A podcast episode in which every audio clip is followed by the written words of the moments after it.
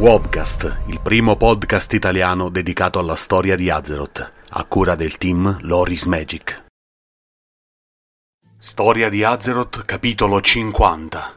La morte di Illidan Stormrage. Con la morte di Vashi e il tradimento del principe Keltas, Illidan era rimasto da solo consumato da nient'altro che la sua missione di portare a termine la caduta di Argus e tormentato dalla paura di essere scoperto da Kil'jaeden o addirittura da Arthas, Illidan aveva perso tutto l'interesse nelle terre esterne. Questo stato d'animo non sarebbe cambiato fino alla vigilia della caduta del Tempio Nero, quando Illidan osservò in prima persona l'andamento della battaglia con le forze dell'Alleanza e dell'Orda unite dall'Ishatar ormai alle porte del Tempio. Capì subito che questo scontro tra i nemici della Legione era ciò che Kil'jaeden aveva pianificato sin dall'inizio il traditore ordinò così al concilio degli Illidari di ritirarsi e prepararsi alla battaglia, deciso a vincere sia questa che a mettere a segno il colpo mortale nel cuore della legione. Illidan, tuttavia, era ancora concentrato quasi totalmente sul suo obiettivo principale, ossia Argus si rese conto che non aveva abbastanza tempo per aprire il portale verso la casa della legione, con i nemici che ormai erano entrati nel tempio, e così inviò una forza dei suoi più preparati e potenti cacciatori di demoni sul pianeta Mardum, alla ricerca della chiave di Sargeras, un artefatto con il potere di aprire portali verso un numero infinito di mondi demoniaci, Argus compreso. Fu solo in questi momenti che Illidan notò una strana assenza tra i suoi uomini, quella del leader dei Broken, Akama. All'insaputa del traditore, infatti, Akama stava lavorando segretamente per aiutare gli eroi di Azeroth e alla vigilia della battaglia liberò la nemesi per antonomasia di Illidan, Maiev Shadowsong, la quale era stata catturata e imprigionata durante un precedente scontro tra le sue guardiane e le forze di Illidan.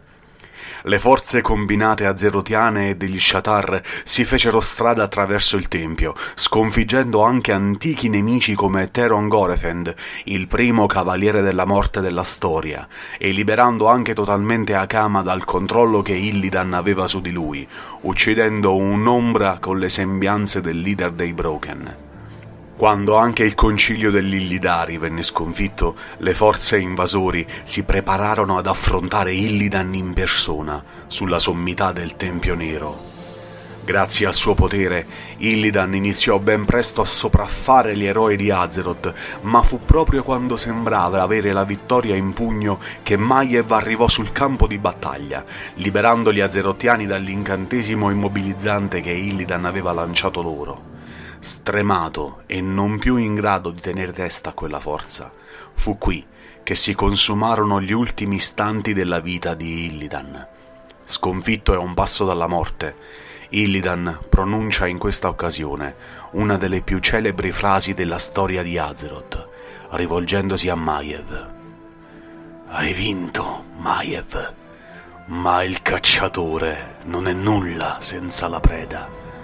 Tu non sei nulla senza di me. Pochi istanti prima di morire, Illidan rivisse i ricordi della sua millenaria vita. Davanti ai suoi occhi apparve Curtalos Ravencrest, inorridito dal sacrificare la guardia della luna per il potere. Poi Cenarius, che gli diceva che il percorso del druidismo richiede sacrificio, qualcosa che Illidan non aveva mai capito. L'ultima figura che comparse nella sua mente fu quella dell'unica donna che aveva amato in tutta la sua vita, l'unica persona che aveva realmente a cuore, Tyrande Whisperwind.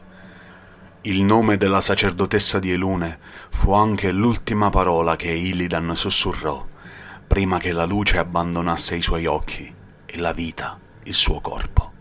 Subito dopo, Maiev ordinò che il cadavere di Illidan fosse portato alla volta delle guardiane sulle isole disperse, determinato a costringere l'anima immortale del demone di Illidan a subire il resto della sua condanna per l'eternità. Mentre le guardiane si preparavano a trasportare il suo corpo, tuttavia, i cacciatori di demoni che erano stati inviati a Mardum tornarono attraverso un portale dalla loro missione che aveva avuto successo. Apprendendo il destino del loro mentore, i cacciatori di demoni attaccarono le guardiane, ma Maiev fu in grado di sconfiggerli. Su ordine di quest'ultima i cacciatori di demoni furono trasportati insieme a Illidan alla volta, prigionieri con il loro maestro per l'eternità.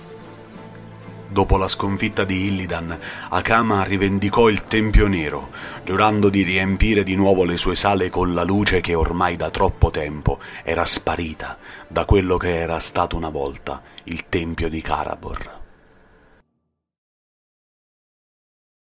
Grazie per l'ascolto. Trovi un nuovo episodio ogni mercoledì e venerdì sul nostro canale YouTube e ogni giovedì il podcast settimanale di storia su Spreaker e Spotify. Se ti piace il nostro lavoro e vuoi supportarci gratuitamente e rimanere sempre aggiornato sui nostri contenuti, basta un clic.